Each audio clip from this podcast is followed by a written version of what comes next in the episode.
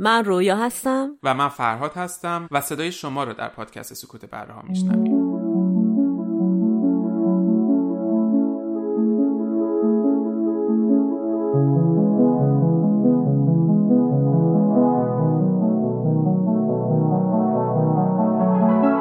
هدف از ایجاد اپیزود حرف بیست بیست این بوده که یه فضایی داشته باشیم که شاید بیشتر بتونیم از شما بشنویم و حرفا و فیدبک های شماها رو زنده تر، چون همونطور که میدونید یه ذره وقتی ما کامنت میخونیم لحن و صدا وجود نداره و خب مرده تر از صحبت کردن معمولیه و تمام سعی ما هم بر اینه که تا میتونیم این فضا رو کنش و برهم کنش داشته باشیم. فکر کردیم شاید بد نباشه که صداهای شما رو داشته باشیم و نظراتتون رو در مورد حرفایی که زدیم، در مورد اپیزودایی که کار کردیم و بیشتر از اون در مورد دغدغه‌های ذهنی خودتون، فارغ از این که اصلا شامل موضوعاتی که ما کار کردیم میشه یا نه، هر جور نگاهی که فکر میکنید خودتون باش درگیر هستین در زندگی روزمره، خیلی خوشحال میشیم که با ما در میون بذاریم و برای اینکه بتونیم بی واسطه با هم دیگه صحبت بکنیم یا سعی بکنیم که بی واسطه با هم صحبت بکنیم. وقتی پیام‌های شما رو ما دریافت میکنیم اونا رو گوش نمیدیم و اولین باری که میشنویم وقتی که میایم ضبط بکنیم و همونجا میشنویم و در موردش حرف میزنیم برای اینکه بتونیم اون حالت گفتگو محوریشو تا حد امکان حفظ بکنیم و اینطوری نباشه که گوش کنیم بعد بریم تو خلوت خودمون درجاش فکر بکنیم و حرفی که می‌خوایم بزنیم و حلاجی بکنیم و بعد بیایم صحبت بکنیم. سعی می‌کنیم بزنیم تو دل قضیه و بی واسطه با هم دیگه صحبت بکنیم و از طرف دیگه قصدمون اینه که طول این اپیزودا رو کوتاه نگه داریم، نذاریم حدوداً بیشتر از سی چهل دقیقه بیشتر بشه. برای همین امکان داره که تو هر اپیزود نتونیم بیشتر از سه چهار تا پیام رو پخش بکنیم و اون وقت به خاطر تعداد پیام‌هایی که گرفتیم و تلاش می‌کنیم که این پیام‌ها رو به ترتیبی که دریافت کردیم به همون ترتیب پخش بکنیم. امکان داره طول بکشه بعضی پیام‌ها تا زمان پخششون بشه و متاسفیم از این قضیه و امیدواریم که درکمون بکنیم.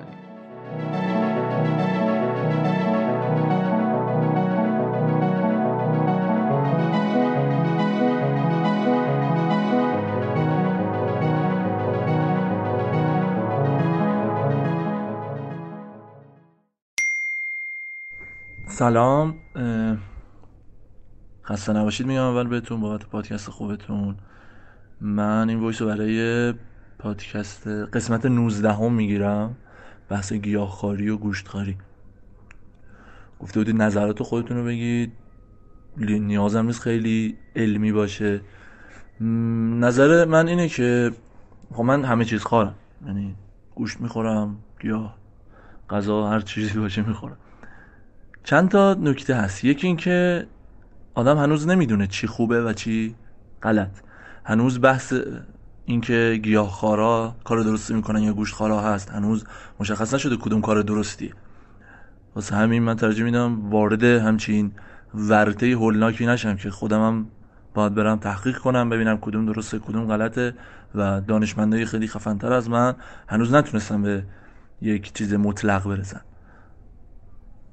همونطور که اصلا چیز مطلقی وجود نداره. البته نکته دوم اینه که گیاهخوار شدن و تغییر رژیم غذایی یک دردسر اضافیه، یک وقت گذاشتن اضافی میخواد، یک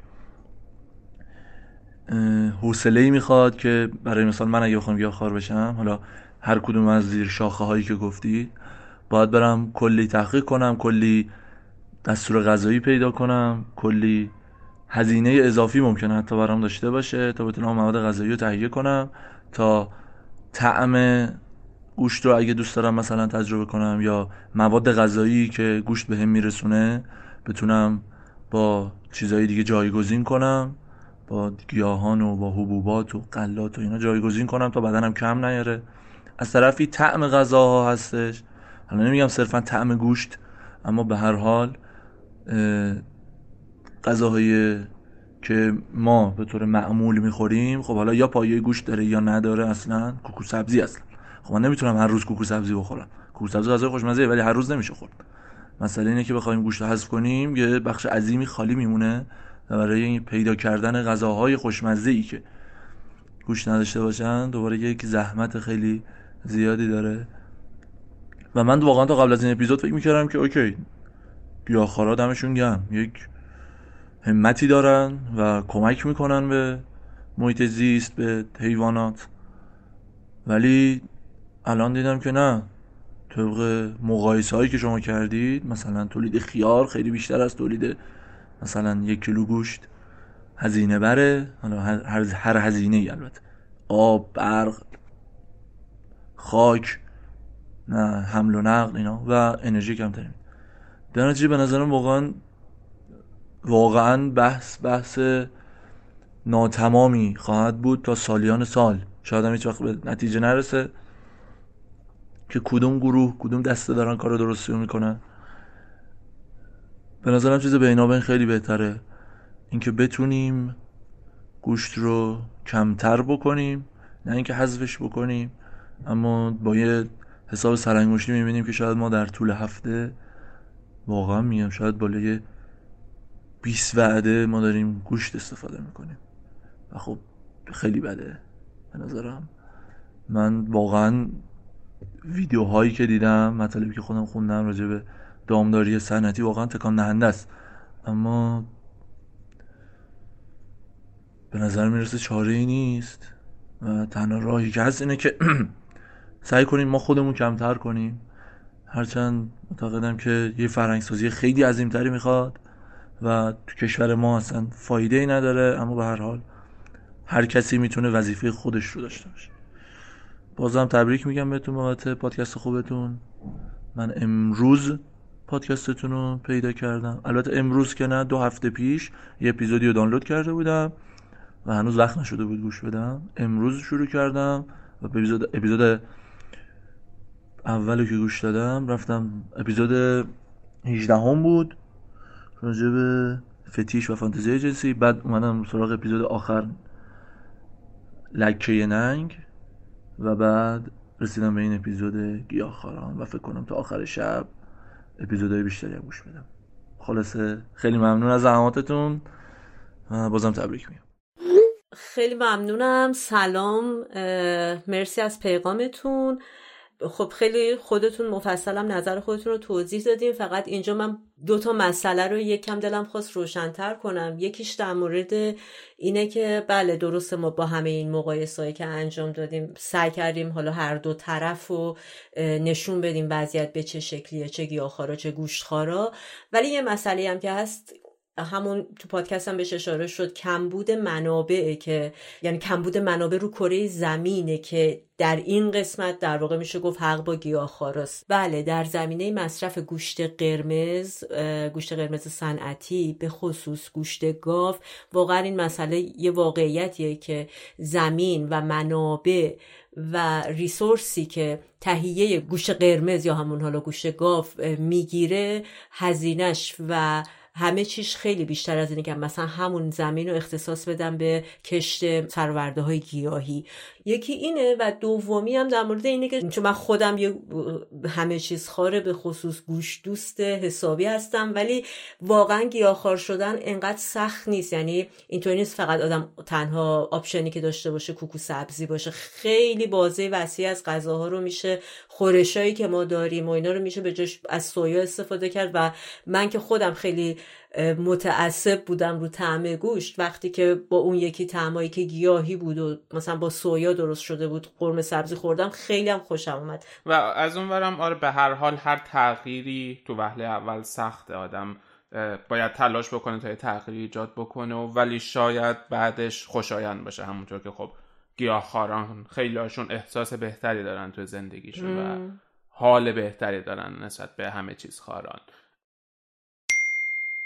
سلام به رویا و فرهاد عزیز، بازم واقعا مرسی واسه یه پادکستتون. من هر بار واقعا بی‌صبرانه منتظر پادکست شما هستم چون که خیلی خیلی لذت میبرم خیلی زیاد از مدل بحث کردنتون، اصلا از موضوعاتی که انتخاب میکنین. این وایسی که براتون میفرستم راجع به آخرین پادکستتون، حالا در مورد آزار جنسی که در مورد این بود که دخترها فریاد نمیزنن. کلاً من به شخص خودم خ... هیچ وقت مورد تجاوز جنسی قرار نگرفتم، ولی خب از بچگی مورد آزار جنسی تب اول تبعیض جنسیتی بسیار زیاد، به خاطر اینکه حالا توی ایران تبعیض جنسیتی واسه همه زنها پیش میاد. علاوه بر اون من خانواده‌م هم خانواده سنتی بودن و پدرم لااقل تو اون برهه که من مثلا بچه یا چیز بودم، نوجوان بودم، پدر من خیلی کانزرواتیو بود و اون علاوه بر محیط جامعه اون هم اضافه به ما اجحاف می شد. یه جورایی تبعیض جنسیتی بسیار زیادی ما می دیدیم از طرف خانواده، مخصوصا از طرف پدرم. به خاطر همین این خیلی رو من تاثیر گذاشت و من همیشه ناخودآگاه وجودم یه جوری با این قضیه می جنگیدم، با تبعیض جنسیتی. علاوه بر اون آزار جنسی که دیگه خیلی اصلا به نظر من یه چیز غیر ممکنه که یک دختری یا زنی تو ایران بزرگ شده باشه، مخصوصا توی حالا مثلا تینیجریشو تو دهه هفتاد هشتاد گذرونده باشه، که اون موقع حالا الان آدم‌ها یه ذره دارن فهمیده تر میشن، آگاه تر میشن، غیر ممکنه آزار جنسی ندیده باشه.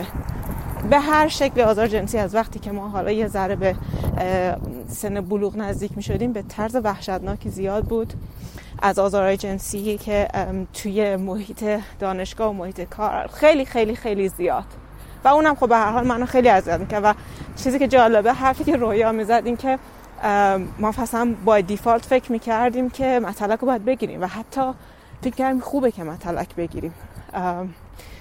و اولین باری که من وقتی که من تازه مهاجرت کرده بودم، اولین چیزی که, ب... که خیلی برام جالب بود و عجیب بود این بود که وا چرا مردا اینجا مثلا به زنها توجه نمی‌کنن، چرا بر رو بر خیره نمیشن بهشون، چرا تا یه زن رو میبینن که مثلا یه ذره به خودش رسیده یه چیزی بهش نمیگن.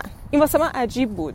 یعنی پس ذهن من این بود که اون توجه ناسالم مریض درسته. من فکر نمی کردم که خب اگر کسی همینطوری که یه آدم توی محیط عادی جامعه هست و اومده تو محیط عادی جامعه یه زن که کارشو بکنه، نه اومده که توجه جنس مخالفشو بگیره، هر گونه توجه اضافه آزار جنسیه. و خب این این, این خیلی منو اذیت میکرد و همیشه و الانم مخصوصا وقتی که میخونم و میبینم و میشنوم که بالاخره بعضی از زنها شروع کردن به حرف زدن، نه تنها بعضی از زنها، حتی بعضی از مردها هم الان بعضی از کلیشه‌ها داره شکسته میشه و خوشبختانه دارن حرف میزنن که چه جوری مورد آزار قرار گرفتن و چقدر وحشتناکه. این خیلی در عین حال که دلگرم کننده است و خیلی خیلی هم وحشتناکه. وقتی گوش میدم و میخونم ناراحت میشم، چون میتونم خودم رو جای تک تکشون حس کنم. و اصلاً مخالفتی با این که آدما بیان ماجراهاشون رو بگن، در مورد تجربیاتشون حرف بزنن، حتی اسم بیارن از متجاوز ندارم. اما تنها چیزی که یه ذره نمیدونم چی میشه، یعنی در موردش نمیتونم تصمیم بگیرم. مثلا فرهاد اشاره کرد به مثلا کوین اسپیسی، گفت وقتی کوین اسپیسی مثلا به خاطر حالا قضایایی که داشت نه تنها خودش برکنار شد، خب یک گروه بزرگ از آدمای دور و برش هم برکنار شدن و از کار افتادن. علاوه بر اون، حالا قضیه کار رو بذاریم کنار، چیزی که منو خیلی اذیت میکنه قضیه اطرافیان و نزدیکان این آدمه. به عنوان مثال وقتی ما بچه بودیم توی شهر ما یه آقای پزشک بود، ایشون پزشک زنان زایمان بودن.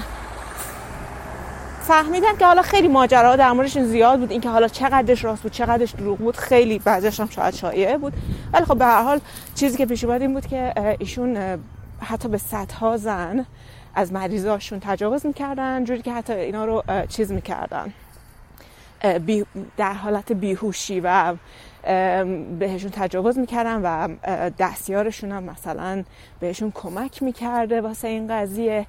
وقت میگم خیلی جریانات زیاد بود. حتی میگفتن وقتی که مثلا یه کاپل میمدن پیش ایشون و مشکل عدم با... غیر باروری از نمیدونم درست میگم غیر باروری، حالا یعنی بچه دار نمیشدن به خاطر مشکل آقاهه، ایشون اما میخنه ولی خیلی ناراحت کننده است، ایشون مثلا توی بیهوشی به زن تجاوز میکرد و بعد اینا بچه دار میشن و هیچ وقت نمیفهمن. حالا ممکنه اینم اصلا شایعه باشه، حالا این ولی ثابت شد که ایشون به صدها زن تجاوز میکرده. توی همون موقع که حرف بیست خورده ای سال پیشه ایشونو سنگسار کردن. گذشته از اون قضیه شاید بیست و چندین سال ایشون چند تا بچه داشتن و بچه هاشون یکی از یک موفق تر، یعنی موفق در حدی که رتبه های یک تا ده کنکور، حالا اگه اونو موفقیت دونیم، ولی خب خیلی بچه های موفق، آره، هم از لحاظ کاری هم از لحاظ اجتماعی. اما هنوز که هنوزه بعد از بیست و چهار سال من به شخصه میبینم هر وقت اسم این بچه ها میان هم میگن آها فلانی رو میگی، بچه دکتر فلانی. ببین این برچسب روی این بچه ها خورده و اصلا نمیتونم یک لحظه خودم رو جای اینا بذارم، اون موقع که این قضیه پیش اومد تا الان. و اینی که چه به سر اطرافیان اون متجاوز میاد، این برای من خیلی وحشتناکه. یعنی این که کامل میدونم، واقعا خواهشاً اینو برداشت نکنین که من دارم میگم که اون کسی که بهش تجاوز شده توی حال بدی نیست یا زندگیش خراب نشده. کاملا میدونم که کسی که بهشون تجاوز شده وحشتناکترین حالت ها بودن و بدترین چیزها رو تجربه کردن. اما از یه طرف من احساس میکنم که خانواده اون متجاوز هم شاید کمتر از اون کسایی که بهشون تجاوز شده توی وضعیت وحشتناکی قرار نگرفتن. و اینی که مثلا رویا میگه خب دنیا جای عادلانه ای نیست، آره دنیا جای عادلانه ای نیست، اما من به شخصه نمیدونم که من دلم نمیخواد آدم یک ناعادل باشم و نمیدونم، نه اینکه بگم نمی... نمیدونم باید چی کار کنم در قبال یه سری متجاوزین. یه مثال دیگه میگم، وقتی ما دبیرستانی بودیم یه معلم ریاضی بود، ایشون دخترش یه سال از من بزرگتر بود و حالا دورا دور با من دوست بود. ما کلاس خصوصی میرفتیم با این پد... معلم ریاضی که حالا پدر دوستم هم میشد. بعد ایشون خیلی به من توجه داشت و همش میگفتش که تو مثلا بچه زرنگی هستی و من تو رو دوست دارم، و توی کلاسات من همیشه مینشون کنارش. اوایل شروع میکرد دستش رو میذاشت روی پای من. خب ببینیم یه بچه پانزده شانزده سالی که اصلا بهش گفته نشده که هر کسی حتی حتی همجنس طولانی مدت شاید نباید دستش رو بذاره رو پای تو، دلیل نداره. به من چنین چیزی گفتن و من همش خودم رو چیز میکردم، متقاعد میکردم که نه این بابای دوستمه، منو خیلی دوست داره، و واقعا هم اینجوری رفتار میکرد باهم. همش یه جور توجه زیاد به حالت پدرانه، خیلی زیاد. گذشت گذشت کلاس ها زیاد شد و تو کلاس هایی که حالا هی باهاش داشتم و اینا، این دیگه چی میگن دیگه، وقاحتش بیشتر شد و کم کم کم کم دستشو از روی پای من، بعضی وقتا مثلا همچین یه هم یه ذره میبرد مثلا سمت زیر پای من، یا یهو مثلا به خودم اومدم میدیدم مثلا دستشو داره میبره سمت وسط پای من، میدونید. و یهو مثلا من تو حالت بچگی مثلا یه ذره خودمو جابجا میکردم، مثلا دستشو میکشید و یه جوری رفتار میکرد که آها مثلا غیر ارادی بوده، یا مثلا خوشو میزد به اون را که چیزی نشده. گذشت و من با چند تا از دوستام حرف زدم و دیدیم که نه این طرف کارشه، این طرف با همه بچه هایی که کنارش میشینن این کارو میکنه تو همه کلاسات.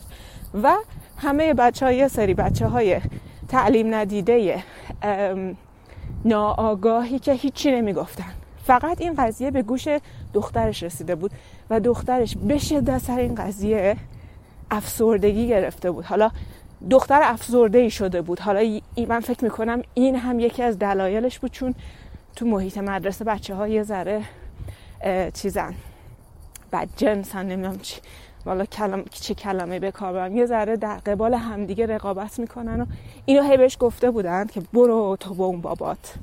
و این خیلی رو این دختر تاثیر گذاشت و دختر که خب هیچ تقصیری تو این قضیه نداشت. و سر این من نمیدونم که واقعا روش درست مواجه شدن با این متجاوزین و رفتار کردن باهاشون و برملا کردن کاراشون چیه، جوری که لااقل سعی کنیم که اون ضرر و زیانی که به اطرافیانشون و خانوادهشون میزنیم حداقل بشه، اما نه به قیمت این که باز هم سرپوش بذاریم رو کاراشون، باز هم به خاطر آبروشون که شده نمیدونم سکوت کنیم، چون اتفاقی که سالهای سال توی ایران افتاده و مردها توی یه سایه امنی بودن به خاطر اینکه به ما تزریق شده بوده آبروی کسی رو نبریم. ولی باز هم میگم حالا از آبروی طرف گذشته، اون ضربه‌ای که خانواده‌شون میخورن واسه من هنوز یه حس عجیبی میاره که چی کار باید کرد در قبال اینا. بازم مرسی از پادکست فوق‌العاده‌تون و بی‌صبرانه منتظر اپیزود بعدیتون هستم. سلام و مرسی از پیامتون. موضوعی که بهش اشاره میکنید خب خیلی خیلی موضوع درستیه و کاملا قابل فهمم هست که چقدر سخته برای اطرافیان.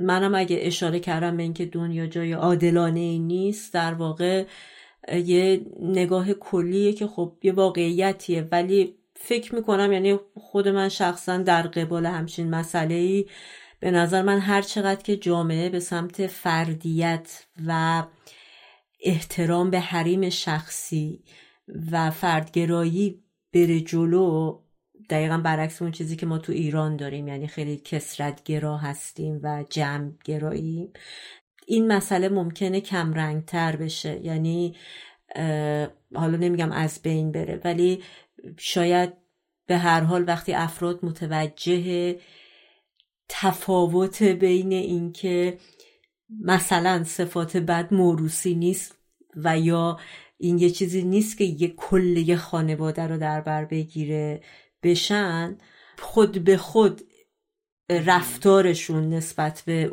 اشخاص دوروبر اون طرف و اطرافیان اون آدم تغییر کنه.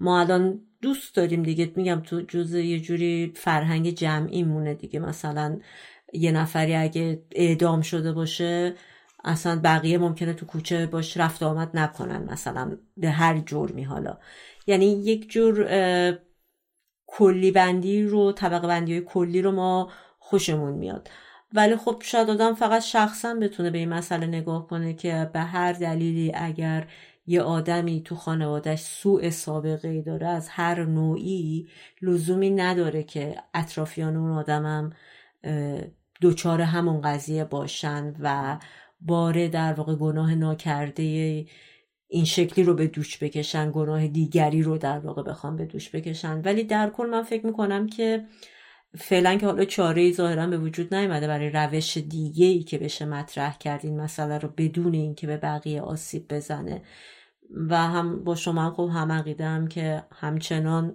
در عین همه این سختی‌ها مطرح کردنش بهتر از ساکت موندن و سکوته. آقا سلام، خیلی حالا شد خانم خیلی ارادت دارم. قضیهش چیه؟ جام جهانیه؟ آه؟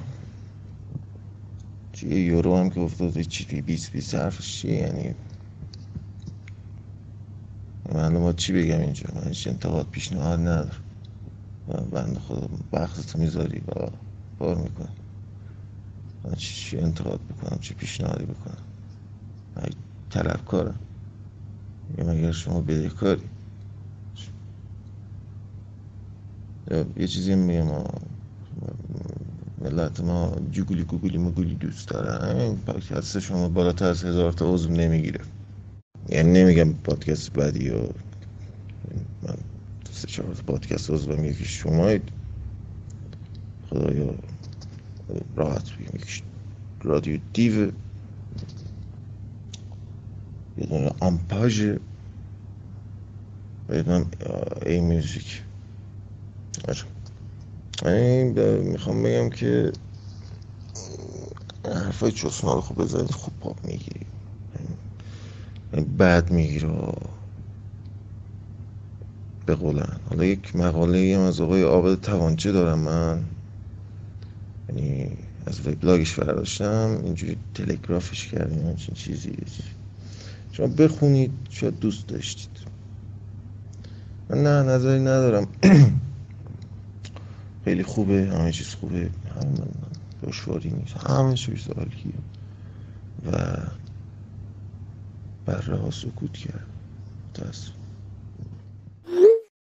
سلام و خیلی ممنونیم از پیامتون. من خودم شخصا خیلی لذت بردم گوش دادم به، یعنی یه حسی ازتون گرفتم که فکر میکنم بی ربطم نباشه به اوضاع امروز جامعه ما، ولی ما شخص خودمون یعنی اینطوری فکر میکنیم که اگر حتی هزار تا که خیلی زیاده، اگه ده نفر پونزده نفرم شنونده داشته باشیم که با هم در مورد یه موضوعی بشنویم و صحبت کنیم و خودمون رو بالا ببریم، به نظر من باز امیدوار کننده است. هرچند یه ذره شما ناامید هستین، خوشبختانه ما بیشتر از هزار تا شنونده داریم، ولی خیلی موافقم که بله، اگر هدف داشتن شنونده بالا باشه، موضوعات خیلی زیادی هست که میتونیم بهش بپردازیم و هر پادکستری در واقع. آره، قضیه اینه که امروز دنیا دیگه شده دنیای لایک و هر کی فالوور بیشتری داشته باشه بهتر و برنده تر و یه جوری در حقیقت کیفیت خیلی دیگه مهم نیستش و کمیت داره جای همه چیز رو میگیره و خب از اونورم لایک به دست آوردن و فالوور به دست آوردن شاید خیلی کار سختی نباشه. حالا تو پلتفرم های مختلف، مثلا چه میدونم تو اینستاگرام کافیه یکم بکشی پایین یا یکم بکشی بالا تا سیل لایک ها و فالوور ها واسط سرازیر بشه. اما خب آره، توی یه همچون شرایطی و توی یک همچون دنیایی یه ذره این که آدم از کمیت بگذره و به کیفیت فکر بکنه کار سختیه. درسته. و یه چیزی هم که بهش اشاره کردین که به هر حال ما یه وقتی میذاریم و این پادکست رو تولید میکنیم، در نتیجه انتظاری نداشتین که حالا بخواین کامنتی بدین یا نقدی داشته باشین. واقعیت اینه که نه، آدم هر کاری که میکنه دوست داره که فیدبک داشته باشه و در وهله اول ما این کار رو برای خودمون میکنیم، یعنی یه احساسیه که دوست داریم این کار رو انجام بدیم، نه اینکه منتی باشه از طرف ما که خب حالا این کار رو انجام میدیم، حالا اگه شما اعتراضی دارین یا نظری دارین در مورد این قضیه چه حرفیه مثلا. نه، امیدواریم که شما هم نقدتون رو با ما در میون بذاریم. فکر میکنم حتما نقدایی میتونید داشته باشید. خیلی ممنون از تماستون. رویا فرهاد عزیز سلام. من آخرین پادکستی که ازتون گوش دادم اگه اشتباه میشه نگم لکه ننگ بود، همون که در مورد قتل‌های ناموسی بود. ام یک تجربه شخصی که الان خیلی درگیرشم و خیلی دلم میخواد باهاتون شیر بکنم، امیدوارم بتونم بازش بکنم. توی این دوره دوم قرنطینه که ما الان هستیم، به خاطر کاری که من دارم برای حمایت از وضعیتی که به هر حال افرادی که دارن توی خونه هستن و اینها، از طرف در واقع میشه گفت حالت سیستم آموزش پرورشی که اینجا هستش، برای ماها یک سری متریال‌های آنلاین گذاشتن که ما اینا رو بخونیم و حالا به جای اینکه همش توی خونه باشیم، حالا هستیم مجبوریم توی خونه باشیم ولی خب فعالیت بکنیم در راستای کارمون. خب خیلی همه مطالب وزن اصلش روی منتال هلس، وضعیت سلامت روان، به خصوص تو شرایط الان که خب فکر کنم مختصات این سلامت روان تعریفش گاهی میتونه بسته به هر بک‌گراند فرهنگی متفاوتی که داریم فرق کنه. مثلا من اینجا با کرونا و قرنطینه دست و پنجه نرم میکنم، همزمان خبرایی از ایران رو دارم میشنوم که در توی این خبرها قتل‌های ناموسی اتفاق میفته، اعدام‌ها اتفاق میفته، جنبش میتو اتفاق میفته و خب یه جورای همزمانی اینها با اون مطالعه های آنلاینی که من به خاطر کارم باید انجام بدم صرفا در جهت کارم خیلی جالب شده.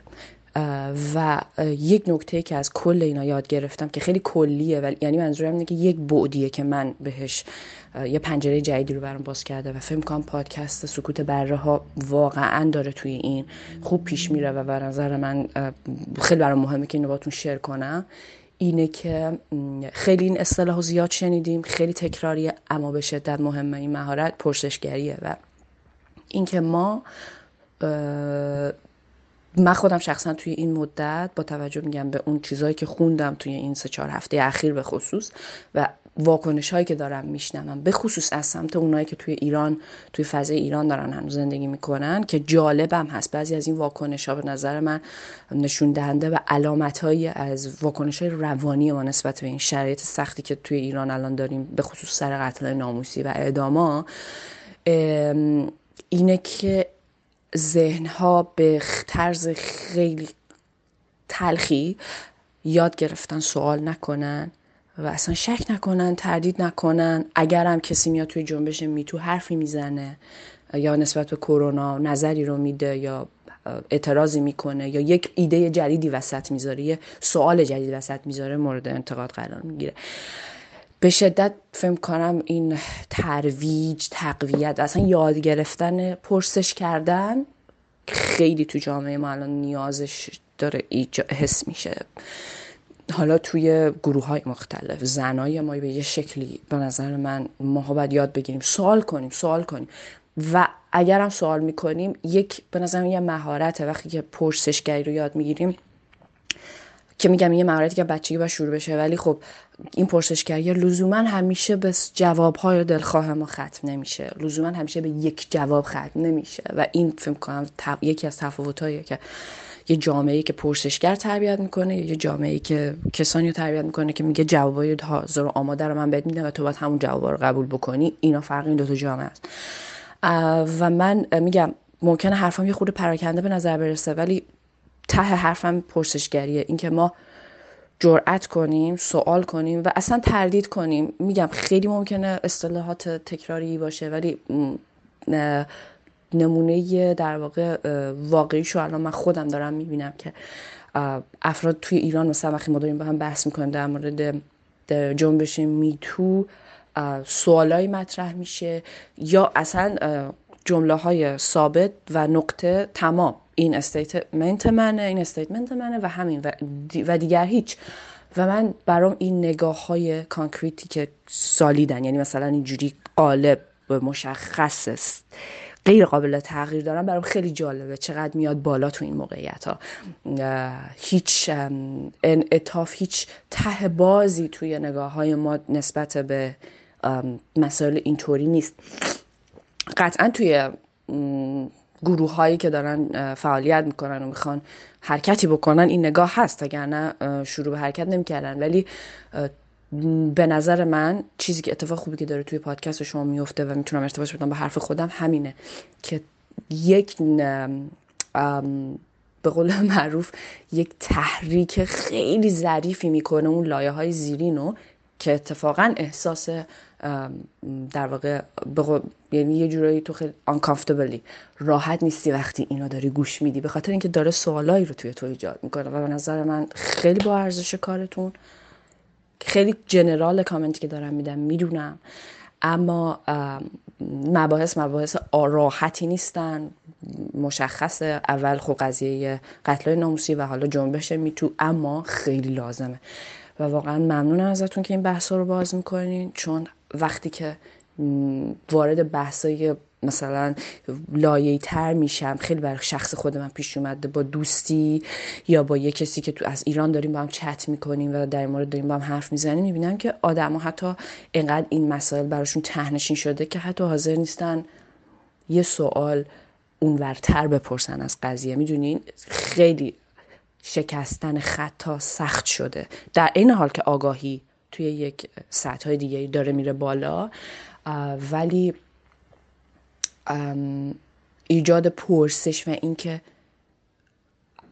اصلا ما حق بدیم به هم دیگه که من حق دارم بیام توی یک شبکه اجتماعی بگم میتو هنوز برای خیلیا تابوه، هنوز برای خیلیا گفتن از این که تو, تو حق داری یه چیزی بگی، جلوی پدرت بیستی، جلوی برادر، یا جلوی اون صدای قالبی که همیشه تو سرت زده بیستی، هنوز برای خیلیا سواله. و من عدد و آمار ندارم، ولی قدرت یک همچین نگاهی که خیلی ساکت و خاموش مونده رو دارم میبینم، به عنوان تجربه شخصی که داشتم که الان اینجا جاش نیست باز کردنش.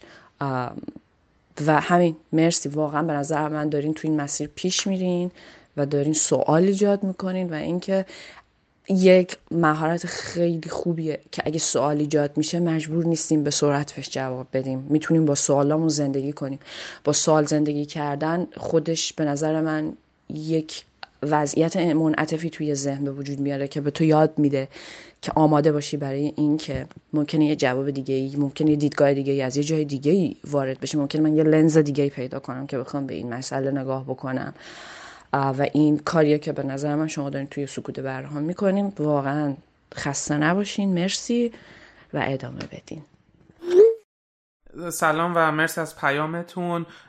یکی از چیزایی که گفتین این پرسشگری، همون چیزی که حالا من تو این پادکست بهش میگم اصل عدم قطعیت، و برای من این دوتا معادله همونه. و وقتی من نمیده اصل عدم قطعیت حرف میزنم، واسه من دقیقا همون غیر قطعی بودن هر چیزی، هر چیزی رو میشه به سلابه کشید، میشه زیر علامت سوال برد، میشه در موردش از زوایای مختلف نظر داد و نگاه‌های مختلف داشت. و دقیقا این چیزیه که اگه مثلا من بخوام بگم مهاجرت من داد، یعنی من خودم آدمی بودم که قبل از مهاجرتم و وقتی تو ایران بودم خیلی بیشتر نظراتم صلب بودش، خیلی بیشتر همه چی برام قطعیت داشتش، و یا حوصله اینو نداشتم یا وقتشو نداشتم یا دلیلی نمیدیدم که بخوام کنکاش بکنم، بخوام سوال بکنم، بخوام چیزا رو زیر سوال ببرم. ولی نمیدونم، حالا شاید اثرات زندگی کردن توی جامعه آزادتر این بودش، این قضیه که آره دیدم که میشه هر قضیه یا هر چیزی رو که ما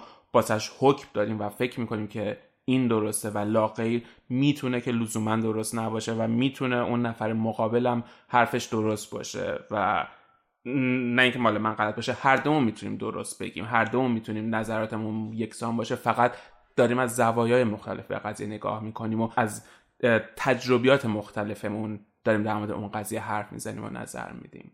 دقیقاً منم با همه حرفات موافق بودم و خوشحالم از این که گفتی که همچین اثری میذاره رو پادکست سکوت بره‌ها که یه ذره قلقلک ممکنه بده و واقعا خوشحال کننده است برامون.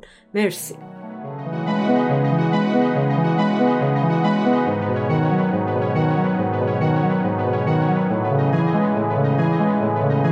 چیزی که شنیدید قسمت پنجم از سری اپیزودهای حرف بیست بیست بود.